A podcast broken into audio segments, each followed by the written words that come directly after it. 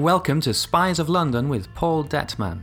As you know now, this is the new format of the show with a couple of factoids sprinkled liberally around the main piece, which is 12 to 15 minutes of slightly detailed but not too serious look at Cold War history, followed by a shortened book review section towards the end. If you like the book reviews, we are going to be putting a timestamp on these episodes so that you can jump straight to the book review and indeed the main section. Today's first factoid hidden just off the ring road southeast of Moscow at Yasenevo lies a house known as 10 Ash Trees. It is reached by a single lane, bumpy track and was where, for 20 years, the KGB held court, entertaining spies from all over the Iron Curtain and USSR allies to grand dinners before escorting them upstairs to one of the comfortable suites with the hidden microphones and concealed cameras. Today, 10 Ash Trees is a hollow shell, a monument to another age. Well, so says James Adams in 1993. 10 Ash Trees sounds like a great name for a spy film. So this week I've managed to tie in the main part of the episode with the book review. The book will be The New Spies by James Adams, published in the early 90s, but written over the few years after the Berlin Wall came down and the USSR collapsed. So this is a crafty way for me to spend more time talking about Russia, which I think is important because they are close to Europe. Uh, because of what's happening in Belarus and Navalny and the Russian elections happening this autumn as well. It seems like a really great time to be looking at Russia in more detail. And one thing that James Adams' book made me realise is that I'd allowed the SVR to slip off my radar. A lot of recent footage and coverage of Russia around the Skripals and so on has focused on the GRU, who were believed to have carried out the Novichok attack in Britain, or the FSB, who were mentioned a lot domestically in Russia and believed to be having a role in suppressing democracy and so on. Now, that's very much a Western viewpoint, of course, you would expect that from me. But the SVR is mentioned a lot by James Adams and has not really been mentioned very much in the news that I can think of. Well, my Russian's not up to the point where I can explain in Russian what the letters SVR stand for. The SVR took over the responsibilities of the first Chief Directorate of the KGB in December 1991. So the KGB, that name, that those letters are still used in places like Belarus, but not in Russia. Essentially, the KGB was such a large, pervasive organization with huge power that in the early 90s it was split up. And it was split up into the FSB, which is the Federal Security Service of Russia, which looks after domestic security, and the SVR, which looks after foreign security. It's called the Foreign Intelligence Service. So, very loosely, you can compare the FSB to MI5 and the SVR to MI6, very loosely. I say that because the GRU is much bigger and more powerful than the SVR, and that's a military based intelligence unit. In fact, apparently, the GRU has six times as many spies overseas as the SVR as of 1997. So, the SVR is an anti terrorist cooperation and intelligence sharing organization which at the time this book was written was very much facing west, looking for cooperation. You had issues in Chechnya and other places of the former USSR, and the SVR wanted help. They wanted to share information. They opened their doors to James Adams and others to try and give off the view business as usual had changed. This is not just the KGB under another name and the closing of 10 ash trees, of course, was part of that. But clearly, a dismantling of an organisation as large and powerful as the USSR and indeed the KGB itself was going to take years. And I think this is where the optimism of James Adams was misplaced, because it was not until January 1996 that a new law on foreign intelligence organs was passed by the Duma in Russia, which loosely allowed the SVR to carry out the following activities uh, intelligence gathering, active measures to ensure Russia's security, conducting military, strategic, economic, scientific, and technological espionage, protecting employees of Russian institutions overseas and their families, more on that later, providing personal security for Russian government officials and their families, conducting joint operations with foreign security services, and conducting electronic surveillance. So let's go straight back to that thing about protecting employees overseas. Every single agency that I know about has this contradiction in, in the middle of them. So the SVR is an overseas agency. So you would expect it to be doing pretty much everything outside of Russia in terms of intelligence gathering, but it's not. We already know that because of the GRU. Is it really within the remit of such an organisation to protect Russian employees? Well, that would include diplomatic staff at embassies, of course, but generally, intelligence gathering of the sort MI5 does is not bodyguard work, which is in the UK covered by the Metropolitan Police's close protection specialists. So, protecting individuals is not the same as collecting intelligence. Different people, different skills. Conducting electronic surveillance in the UK is done by GCHQ.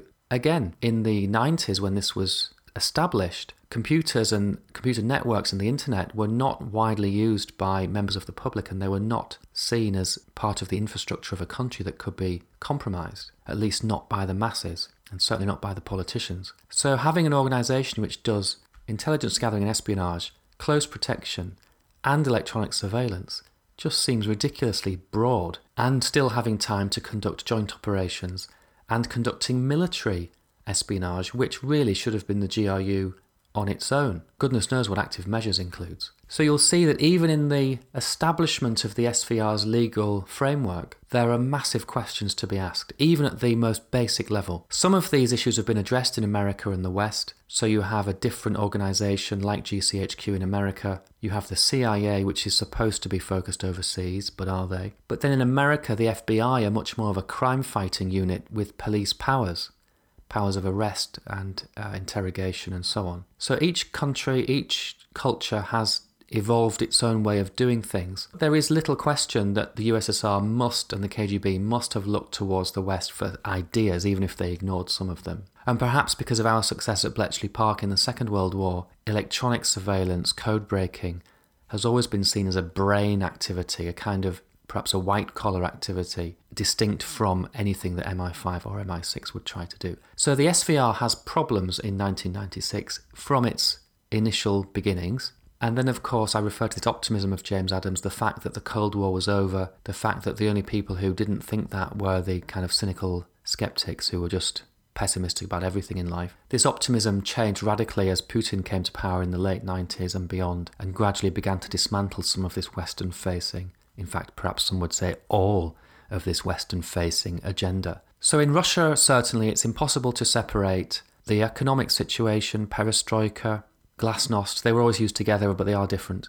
This westernized capitalist model from the secret service, the police, the law enforcement, and the mind control aspects of the KGB. The informant network was particularly feared. These things all go in together, and it's impossible to separate them. It's futile to try and do that. And of course, when Putin came to power, a former KGB top brass, he began to take this down back towards its USSR past, but not the whole distance. So I am not one to say that the KGB of today, the FSB, the SVR, is anything like on the scale that it had in the USSR because Russia is smaller than it was then, of course. I think that the tactics and strategy of those organisations, as it is in 2020, is much closer to the KGB than it would have been in 1995 96.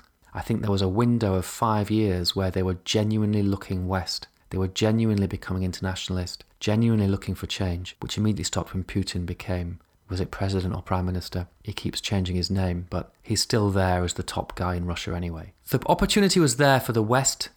I think we did try to seize it. We did try to encourage and coach and even cajole the Russian security services to be more open and more transparent and more westernized. That ultimately failed. If anything, Skripal and Navalny have shown us, with the use of Novichok agents, that their approach is getting more sinister at the moment rather than less sinister. These episodes are always supposed to be a, a cue for you listeners who want to explore in more detail. So, not giving you all the answers and not spending hours talking about the details, but just giving you enough information to learn a little bit, give you some opportunities and ideas for future investigation, but without getting bogged down in the detail. But I can tell you that our friend Wikipedia has a really nice section on the command structure of the SVR and all the different directorates that were within it. It's a long list, it takes up a, pretty much a full screen on my prompter here. There's the OT Directorate for Operational and Technical Support, the I Directorate for Computer Service, which analyses intelligence data. So, some of this in the 90s was very forward looking. Perhaps it was too ambitious. I think it's too broad. I think the SVR should have been split up, as should the FSB. I think they're both too broad. I think MI5's too broad as well. History has shown that an agency which tries to do too much can fail to do anything well, but that's certainly a personal view. Perhaps the fact that the SVR is never on the news is a sign of success because it's only when you stuff up that you get on the news. So the two GRU gentlemen who had a holiday in Salisbury fooled nobody, in fact, pretty much convinced the West that the GRU did try to kill the Skripals. Their purpose in doing that interview was, of course, to prove the opposite. So the fact that the SVR never hits the news, or at least not the mainstream news, is perhaps one sign of success. One thing the research for this episode has shown me is that the SVR is very well worth research. It's worth coming back to in a future episode, and it does pay to get better acquainted with what they are trying to do, because they are the closest to MI6 and the CIA of all of the Russian agencies.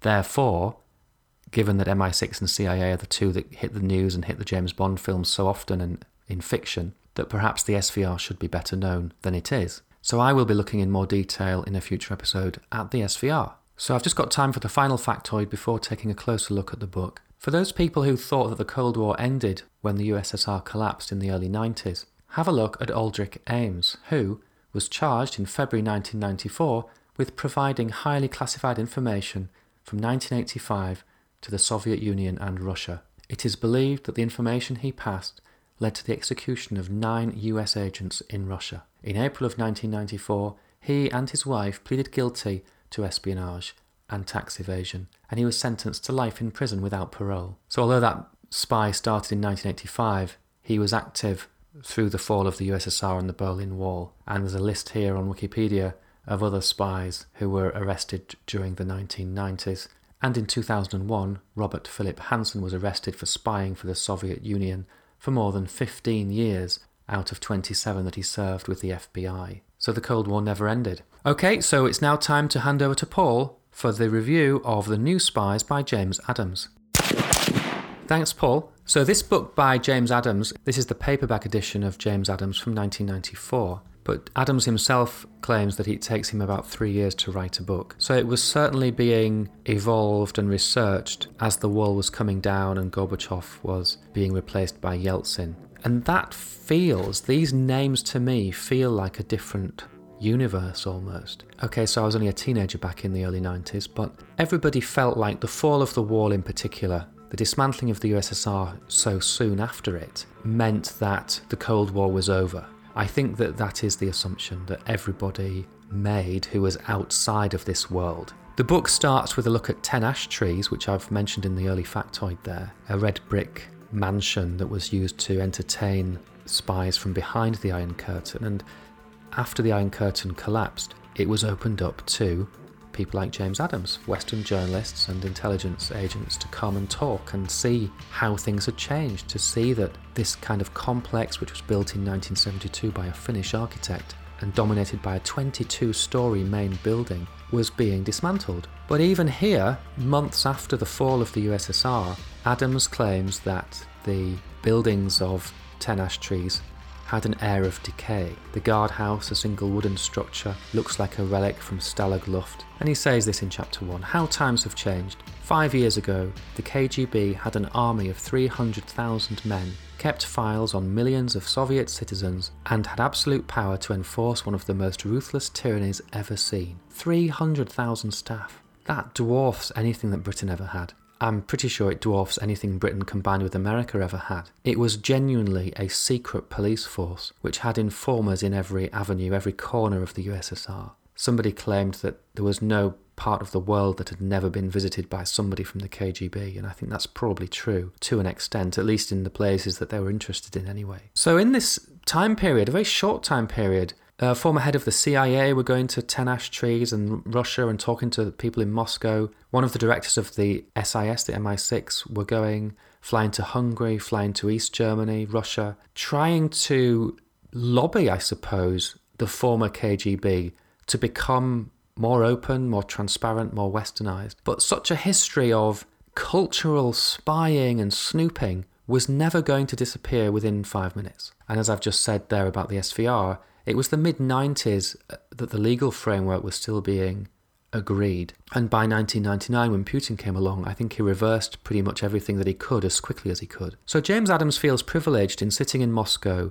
with the head of the former KGB, and I think he was. I cannot imagine that conversation happening today. Adams felt thrilled and privileged to be allowed into the former KGB officers and to talk to people and to get the lay of the land. It seems to me he was one of the optimists. So by page six, he admits that there were believers and skeptics. The latter, the skeptics, argued that the Russian bear was very much alive and a military coup or even a takeover orchestrated by the former KGB could see the communists revert to type. Today, so by 1994, the skeptics have either left or been forced to revise their thinking as the reforms have proved to last longer than expected. So I think some people expected the reforms to last literally five minutes.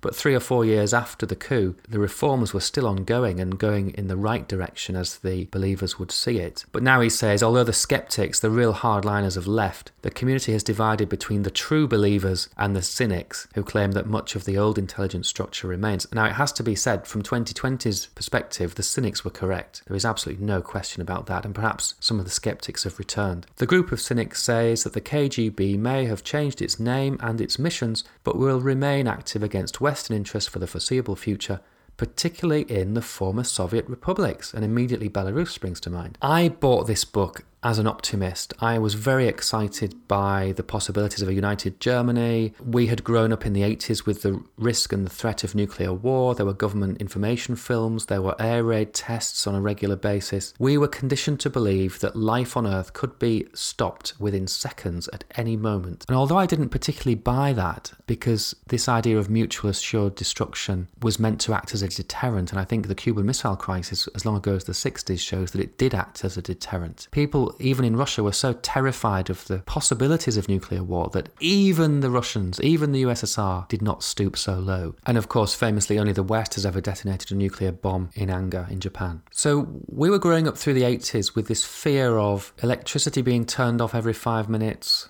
coal strikes and shortages, nuclear war. There are no doubt that the parents of that time were more terrified than the kids. But for that to be switched off virtually overnight with the fall of the wall and the collapse of the USSR seemed like a massive story, a massive event, certainly as big as coronavirus or the financial crash or any kind of hurricane or tsunami might be. It was a massive, massive thing. And for James Adams, a professional journalist, to write this book hit the ground at the right time. The majority of people were optimists. I've already said in a previous episode that John Le Carre and some experts were never, ever of the mind that the threat was finished from Russia. It was just regrouping and evolving, and they've been shown to be correct. I feel that James Adams was an optimist back in the early 90s, perhaps because he went there firsthand and spoke to these people and realized they were just humans like everybody else. He wanted to believe that they had changed their approach. And they did try. I believe that until 1999, Russia was very much desperately trying to modernize and join the international community, if you like. But times change, attitudes change, people change, and I'm certain now that the FSB GRU, if not the SVR, have taken many, many steps back towards their KGB past. I'm not saying that this is good or bad. I try to be objective. Clearly, I don't agree with the Skripal and Navalny assassination attempts, and I think that Russia should not pretend to be democratic. I think if you're going to have elections, they should be free and fair. It's their right to not not hold elections, but if they hold elections, they should be fair ones, and that goes for America as well as Russia. Democracy, as we all know, is a terrible idea, but it's the least terrible idea that anybody's ever come up with for running a country, and you should try everything you possibly can to be objective, unbiased, and allow the elections and the votes to be counted properly. Clearly, that's not what is happening in the East right now. There's been tensions in Ukraine, Crimea, Belarus now. We are a long way from Russia re establishing the USSR, but we are a lot closer to that than we were in 1994. So I think James Adams is an excellent read. I really enjoyed it when I read it in the 90s. I was on the side of the optimists then.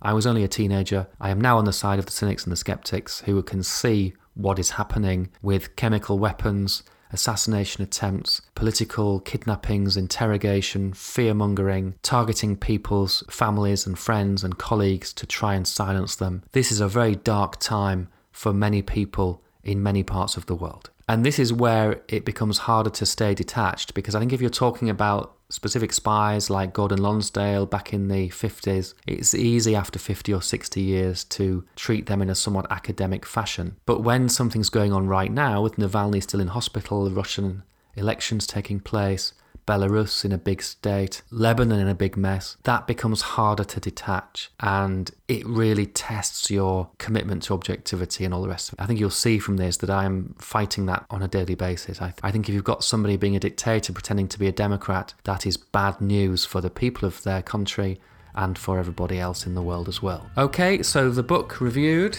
So the book we reviewed in this episode was The New Spies Exploring the Frontiers of Espionage by James Adams, published by Hutchinson in London. Thank you for listening. The best way you can help us if you enjoyed today's episode is to leave a review on whichever podcast directory or app you use. Doesn't matter, reviews are good. Five star reviews are very much welcomed, but even one star reviews allow us to learn from our mistakes. Thank you for listening to Spies of London. Spies of London will return.